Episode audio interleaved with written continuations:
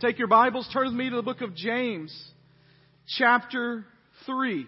And before we get started today, as you're turning there, as you're finding your place either in your Bible or maybe you um, have it on your app, or if you don't have a Bible or have a way to find an app real fast or get online real fast on your phone or tablet. You can grab a Bible that's right in front of you, and it'll be from the version that I'm reading from. But as we're getting prepared today, I want you to do something with me. I want to start by you helping me out a little bit. I'm going to say something, and I need you to repeat it back to me, okay? And so, uh, we, we used to call this responsive reading in some ways in Baptist churches. It's not really that because we're not going to do anything super spiritual here. But I'm just going to say something. You're going to repeat it back to me. You got it? Got it. Three of you do. Good. All right, here we go. So just say it back to me, right? This sermon is for me. All right, we're going to say it again, all right? This sermon is for me. I want you to repeat this. This sermon is not for my spouse, significant other, co-worker, friend, person sitting next to me, neighbor, person I know down the street. Uh, all the above, right? This is for me. Now I want to tell you something. As I was preparing the sermon this week, as I was looking through it, I actually wrote at the top of my notes for myself this week. This sermon is for me. And what is easy to do when we hear a sermon, especially about one that can hit close to home, is it's real easy to begin to make that list in our minds of other people that we wished were here or that need to hear or I hope they're listening, right? It's real easy to do that, to get that list together and think, man, I, my husband ought to be hearing this, or my wife better be listening right now, or I am so sad that my friend missed because today is the day they needed to be here. And while there may be truth to that, and afterwards today, maybe you do think, man, I need so and so to hear that, or I'd love for them to do it, and you can point them to the app or the podcast or whatever. For the next hour and a half, or 25 minutes. All right? This is for me. And I want you to think of that as we read through this passage. This is going to be, this is one of those sermons that is prepared this week as well. James gives me all the illustrations. So a lot of times I spend time trying to think about illustrations, and it's amazing that 2,000 years ago he wrote a book that the illustrations are just as applicable today as they were then. About a subject that's difficult for all of us. Because today we're going to talk about how we use our words. And James has already said something about this. If you were here a few weeks ago in James chapter 1 verse 19, he told us to be quick to listen and slow to speak. Quick to listen, hurry to listen, run up to listen, and then slow to say something back. We live in a culture that is no, no, no, no. Be reactionary. Be thinking of what you're going to say while the other person's talking. Be ready to fight back. Stand your ground. So James has already begun to build that pattern throughout this book, and he's going to give us a more in-depth discussion about it. And here's why it's so important, according to James, that we be quick to listen and slow to speak. Because God has given us a pause button when it comes to our words, but He hasn't given us a rewind. And a lot of us would like to have a rewind on words we use sometimes, right? Like you wish you could just, hey, let me just back that up. Let me just hit that 30 seconds ago button. Erase what just happened. But he doesn't. He does give us a pause button to be able to say, wait a minute, let me think before I say something. James wants us to realize that what we say speaks deeply about who we are. Now, it's also important because we talk a lot. The average person, this is not the person that doesn't say anything or the person that talks all the time. The average person, right there in the middle, spends 20% of their lives talking. If you take out the sleeping hours that we're supposed to get, the average person spends somewhere around 30% of their life talking, their 30% of their waking hours. If the average person were to have every word they said written down into a book every day, there would be 50 pages of their writing from their words every day. At the end of a year, the average person speaks the equivalent of 132 books, 200 pages each. And by the end of your life, the average person will have written with their words 2.2 million pages. We talk a lot. Now, somebody says, well, listen, if you put everything I said into a book, it wouldn't be like five books for my whole life. And somebody else says, mine doesn't have a library that would fill up with what I've got. Right? Now, understand, I'm not talking about the extremes. I'm just talking about in the middle. And because of that, we know that this is an important issue. And as James is going to talk about, it's the most difficult issue for us to control. James chapter 3, starting in verse 1. Not many should become teachers, my brothers, because you know that we will receive a stricter judgment. So he's starting this passage by saying, listen, you just talked about faith and works. If you're here last week, if you weren't, go back and listen to the last week. Go to the website and find the, the place that where the videos are up and go watch it. But we talked about the difference between faith and works and that we don't have works to save us, but that our works ought to show that we've been saved. And he says, when you're doing that, when you're walking in faith, be careful about what you wish for. And then he says this statement at the end, whether you're teachers, whether you've never taught in the church, whether you're investigating this thing to be true or not, he says, for we all stumble in many ways. All of God's people said. Now we mess up in lots of ways. There are lots of ways in my life that I mess up. Lots of things in my life that I have problems with. Lots of things in my life where sin invades. Lots of things in my life where I can do better, where I can grow more to be like Christ, where God is working on me. He says all of us have that. But, and this is his whole point through this whole passage, if anyone does not stumble in what he says, he is mature and he's able also to control the whole body. We're going to stay there for a second. Because the point that he's telling us is if you can gain control of your mouth, you can stay out of almost all trouble. Anybody ever said that your mouth is getting you in trouble right now? That's right. If we could stop, pause, and think about what we're saying, if we could control our tongue, then we could keep ourselves from all kinds of issues, all kinds of problems, all sorts of evil. The way he says it is, you could be mature and have control of the whole body. He says, You want some examples? All right, I'll give you some examples. These are the illustrations he gives. The first one is this. Now, if we put bits into the mouths of horses so that they obey us, we direct their whole bodies. You think about a horse, it is a majestic creature, right? When I was growing up, my friend Stephen had a horse for a short period of time. We lived out in the country, in the suburbs of Dyersburg. Y'all think Dyersburg's the country? I lived in the country outside the country. Suburbs of Dyersburg, Rose and Cooley drives where we lived. Then off to the side of that, they had a little place where people kept some horses, and he bought a horse. And it was not a thoroughbred. It was not an impressive, it wasn't a quarter horse. It wasn't anything that you would go, man, that is an impressive horse in the horse world. But when you stood next to that thing, it was impressive. And it says if you put a bit in the mouth of a horse, you can make that horse go wherever it wants to go. I was looking at some information about jockeys the other day. This is a barrel rider. Notice that I think she is nine years old. Now, she's not a jockey, obviously. She's riding a barrel ride. She's, or whatever you call that. She's doing the, cutting it, getting it there. But just think about the reality of this majestic animal being controlled by this little girl cutting it where she needs to, around those barrels, 13 seconds, 14 seconds going around barrels and sprinting back out. Or I mentioned jockeys. Think about the Kentucky Derby where you've got a horse that weighs 1,200 pounds running 40 miles an hour and it's being controlled by a guy that the heaviest jockey was 115 pounds last time.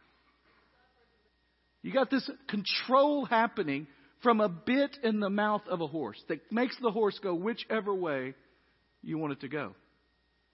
He says that's what the tongue is for us. It controls our direction. He says, or, the next verse, he gives us another illustration. Consider ships. Though very large and driven by fierce winds, they are guided by a very small rudder wherever the will of the pilot directs. So too, though the tongue is a small part of the body, it boasts great things. So I've got a drawing of a ship from that era. And you can see, now this is a ship that would have had 200 men. It would have been a huge vessel. In fact, ships outside of buildings were the largest things humans could build when James is writing. 200 people, large masses of cargo that were held under the ship. You can see it goes all the way under the line. 200 people on board.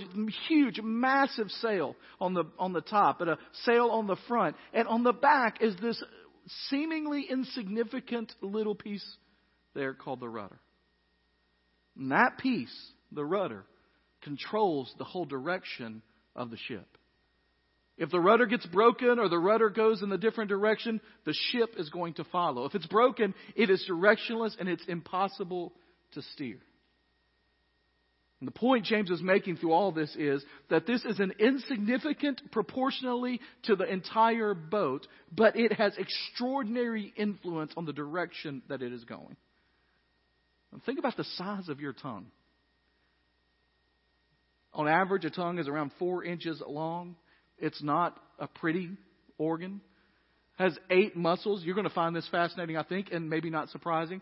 But do you know that the muscles in the tongue are some of the only muscles in the human body that never tire? They never wear out. They can go all day long, right? I'm not asking for personal testimonies. I'm not asking for accusations. I'm just saying that that is a scientific reality. And it's seemingly small, but it has great influence on our lives. The next one he says is this Consider how a fall, small fire sets ablaze a large forest. And the tongue is a fire. The tongue a world of unrighteousness is placed among our members. It stains the whole body, sets the course of life on fire, and is itself set on fire by hell. Now, we'll explain all that in a minute. We're going to stay there. But the point he makes is this that the spark that comes from the words you speak can cause massive chaos and massive damage. We got a picture of a wildfire next. And we've seen these pictures more than we want to see them in recent years.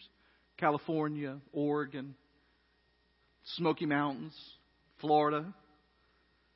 What's amazing is when you trace back, it's always when they trace back the history of these fires, these devastating fires. I was having a conversation with Zach Drake. Some of you remember Zach. Uh, some you may not be aware of Zach. Zach's a church planter in Santa Monica, California, Santa Monica Church. And Zach's other job now, he's not just a pastor, one of his other jobs now is that he is a doorman at one of the most prestigious hotels in Santa Monica, right on the, right on the uh, coast. He was talking about when the California wildfire happens in Malibu, all that happened, how many guests they had, famous guests, wealthy guests, who had lost everything in the mountains. They were coming to stay, bringing whatever possessions they could get out, bringing pets and animals to stay because the wildfires were devastating. And what's always fascinating to me is all of those fires, when they trace them back, all go back to a single spark. Now, how innocent does that look compared to that. Especially when it goes out like that. Right? But you get the point. Jeff told me these are great matches. These, uh, but they light quick, go out fast. All right. And so I'm gonna we're gonna like this just for a second because one of the points I want to make is maybe that'll last a little longer. One of the points that you want to make is fire in itself is not necessarily destructive. Right? Controlled fire is a very good thing in many circumstances. For instance, a week and a half ago when it was seven outside, I was very glad the controlled fire in my natural gas heater was working. Right? When, I, when I'm out in the backyard with the family and we've got a fire pit and we've got a fire going in the fire pit and we've got s'mores and we're doing all that and family having a great time at your camp, you know, so that's the backyard for us. Some of you go camping out. We camp out by just building a small fire in the backyard and going to sleep in our beds because that's how we roll. All right. Some of you other like the other stuff. You get out there, you get a fire. It's cold. You, it's, you want to cook supper. It's great. A controlled environment fire is great when it's under certain conditions. But when it's let free, it burns and destroys. Now, the point James makes, and here's the crazy thing for us this is more applicable to us than it was to them, because many of them had never seen what a wildfire really was like. They'd seen some brush fires. They had seen a little fire get out of control and get tampered down. They had never seen anything like the California wildfires. And neither really have we or any human beings around until recently. And So this point that we have here is that this fire that burns in a controlled environment can be good, but when we unleash it without thinking, it can destroy. And our words have potential for endless evil. They can destroy families. They can, they've caused wars as people have had words with one another. And what he says, if you go back to the verse, Josh, what he says is that this fire sets ablaze a large forest and it stains the whole body. That what happens with your words can stain everything about you. You know that to be true. When you're a parent and your child talks back to you, you don't put the mouth in timeout. You put the child in timeout. When a teenager talks back to you, that never happens. But if it happened, you wouldn't put the mouth in being grounded. You ground the whole body. Nobody's ever divorced a mouth. Even though a mouth may have been what led to the divorce. Nobody's ever fired a mouth. You don't expel a mouth. You expel the person. But our mouths get us in trouble. And it even tells us that it stains not only the whole body, but it can set the course of our life on fire. It can lead down a path of destruction that we can't control. I mean, I could say something up here today with my words that could end my career. You come back next week and Jeff be up here like, well, Brother Lyle's not with us anymore. If you were here last week, you know why. And he said he was sorry, but he ain't never coming back. Right? Like, people have ruined their careers by their words. Now, let me just step aside and say, for those of us in living in today, words may not just be what actually comes out of our mouths, but you have to read James' interpretation of this, of not just what comes out of our mouths, but what we type out on our keyboards, what we leave on social media, what we tweet, what we post, what we send in an email, what we send in a text message, the way we respond to one another. We're leaving more record of our conversations than any generation has ever left. And the truth is, some of us have scorched the people in our lives with our words. People that we love. And when people call us on it, when they come back to us or they say something, we defend ourselves with guess what? More words. I didn't, I didn't mean it. I, I was just being honest. Somebody had to say it. Well, if you can't handle that, you're going to have a hard time in the rest of the world. It's complicated. But here's the reality if you start a fire accidentally, you are still responsible for the fire you started. Those California wildfires, those great, the Smoky Mountain, some of those are set intentionally, but if somebody said, I just, I accidentally threw a match down and it started the whole thing, they're still going to hold you responsible for the fire you started. And he says that in the midst of that, that our fire from our tongue that instigates all this, that scorches the earth, is, is itself set on fire by hell. That doesn't mean that he's talking about the physical hell there, I don't think. What I think he means is the seat of our fire in our words comes from the source of evil himself. Then he goes on. Not, it's not hard enough already, right? He goes on. Or verse 7. Every kind of animal, bird, reptile, and fish is tamed and has been tamed by humankind, but no one can tame the tongue. What he's saying here is not literally that we've domesticated into pets every animal on the earth, but what he's saying is we are at the top of the food chain. We have learned how to get over even animals that are stronger, bigger than us. Example, a horse. Or if you want examples of this, go to the zoo. Whatever else you feel about a zoo, I know some people think they're cruel, some people love them, they all that stuff. When you get to a zoo, we are the ones that have the zoo. There is no zoo that has us. No lions walking in to look at a zoo of us. Right? He says we control the most savage of creatures, the most imposing of figures. But no one, y'all know what the word no one means, right? Those two words together means no one. None of us can tame the tongue. It is a restless evil full of deadly poison. With the tongue we bless our Lord and Father, and with it we curse people who are made in God's likeness. Blessing and cursing come out of the same mouth. My brothers and sisters, these things should not be this way. He says our tongues are unique in this whole world because what we have is there are times when, and it will, some of you have done this today, there are times when we will praise the Lord with the words of our mouth. We will come into a place like this. We will sing glories to our Father, to the Son, and to the Holy Ghost. We will spend time fellowshipping with one another, complimenting with each other, encouraging one another. And for the first 30 minutes on our way to get here this morning, we were yelling at each other, getting mad at each other, upset with one another. Get your shoes on.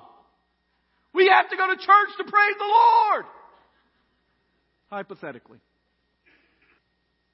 That out of the same mouth, this afternoon you'll go home and you'll get an email or you'll learn about a homework assignment due in the morning. Or you'll get a text message or a memory will come back and you'll say something unkind You'll say something harsh. One of your children will do something to maybe disrupt the flow of what your afternoon ought to be, and you'll respond in a way that is unbecoming. Or your mom or dad will tell you to do something you didn't think should be on your agenda for the day, and you will respond in a way that is not good. And out of the same mouth will come both blessing and cursing.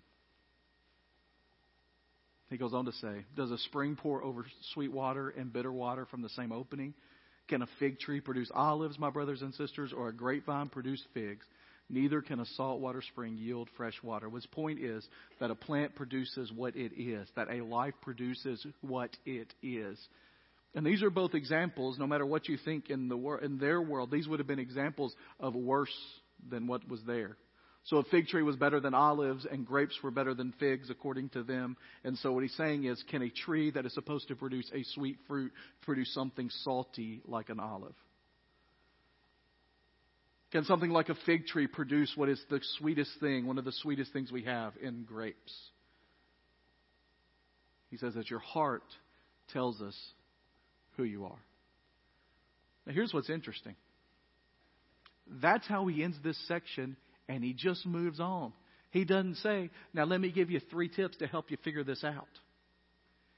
He just says, It's reality. So, what do we do with that? I mean, what do we do? James didn't tell us what to do here. He doesn't say, now, because of what I've learned, because of what you've learned, here are two things that you ought to do to take care of that in your life. He doesn't stop for a moment and ponder and say, but praise be to God that we have been saved. So our lives have been changed and our mouths have been transformed. He doesn't stop to give us suggestions on what to do next. He just moves on. We're going to move on next week. But for a moment, I want to say, well, what do we do with what we know? And the first thing I want to do is to remind us of two things that he teaches us in this passage that are evident and important for us to understand. And the first is this that your words are powerful. Our lives have been shaped by what has been spoken to us, over us, or about us. And there are some of you in this room who had adults say things about you when you were a child that you still carry with you today. There's some of you in this room that has classmates tell you things when you were a child, and now you are 30 years later, and it still impacts your life today. There are some of you that your marriages are being shaped by the words that you are using. There are some of you whose self-esteem is being shaped by the words that are spoken to you or words that have already been spoken to you. Some of you here have had a marriage break up, and you are still holding on to the tension that was there and the words that were spoken in the midst of the hostility of that breakup about you you and you cling to them as if they're truth when they were spoken 20 years ago, 10 years ago. And one of the things that I know because I am a parent, because I am a spouse, because I am a friend, is that I never intend or think that the words that I'm going to speak, for good or for bad, are going to last for 10, 15, or 20 years. But sometimes they do. And I don't get to choose which ones last and which ones don't. You know this in your own life, right? A compliment doesn't automatically do away with a criticism. It takes like 10 compliments to one criticism. You know that from your own experience. Things that you hold on to are often not the good things. And that's because words aren't equally weighted. Negative words weigh more than positive words. Negative words impact us more than that. It's because the sources aren't equally weighted. That certain people's words carry more value, carry more weight for you than other people's. In life in general, a parent's word carries more weight than a friend's word. In fact, sociologists, psychologists, all these people tell us that in a relationship that the person's words growing up that carries the most weight in your life. And dads, I don't know why it's this way, and sometimes I wish it wasn't this way, but the word that carries the most weight in a child's life is a dad. Like if you're comparing weights, it's like dad's words weigh a thousand pounds, mom's weigh 750, and friends weigh like a hundred. Kids, youth, one of the things that you'll never know, adults that have parents that are still with us, one of the things that you'll never know until you are a parent is your words as a youth, as a teenager, as a 20 something carries more weight in your parent's life than anybody else but their spouse. No, it's just mom, she'll get over it. No, your words have weight. Wives, you need to understand that once you're married, nobody's words carry more weight in your husband's life than yours. And you think, well, he's a big, strong man. Guys' egos, this stuff we don't tell people, are very fragile. And a difficult word, a critical word from you can crush. Guys, we have no idea how strong our words can be and the impact they can make. Nobody speaks more powerfully into your spouse, into your wife's life than you.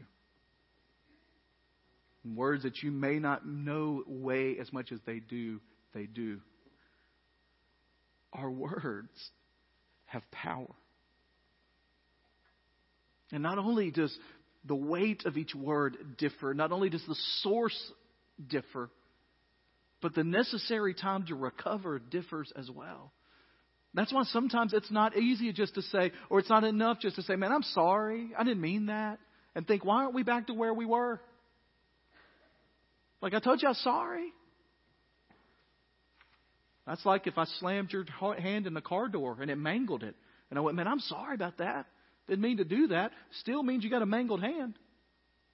Didn't fix everything we need to realize that the most powerful thing that we have control of is our words. Proverbs 18:21 says, "Death and life are in the power of the tongue." You know, one of the most difficult things about the society in which we live is we have made it way too easy to say harsh things. We made it way too easy for people that aren't ready or willing to accept it to hear harsh things and for give responsibility to people who aren't ready to deal with or understand the consequences to say harsh things. Not realizing that death and life are in the power of the tongue. Proverbs 12:18. There is one whose rash words are like sword thrusts, like swords thrusting into us, but the tongue of the wise brings healing. Your words are powerful. And I don't mean that in some kind of spiritual Oprah power of words sense. I mean that God has given us the ability to speak life into people's lives. But with that comes responsibility that we also know we can hurt with our words.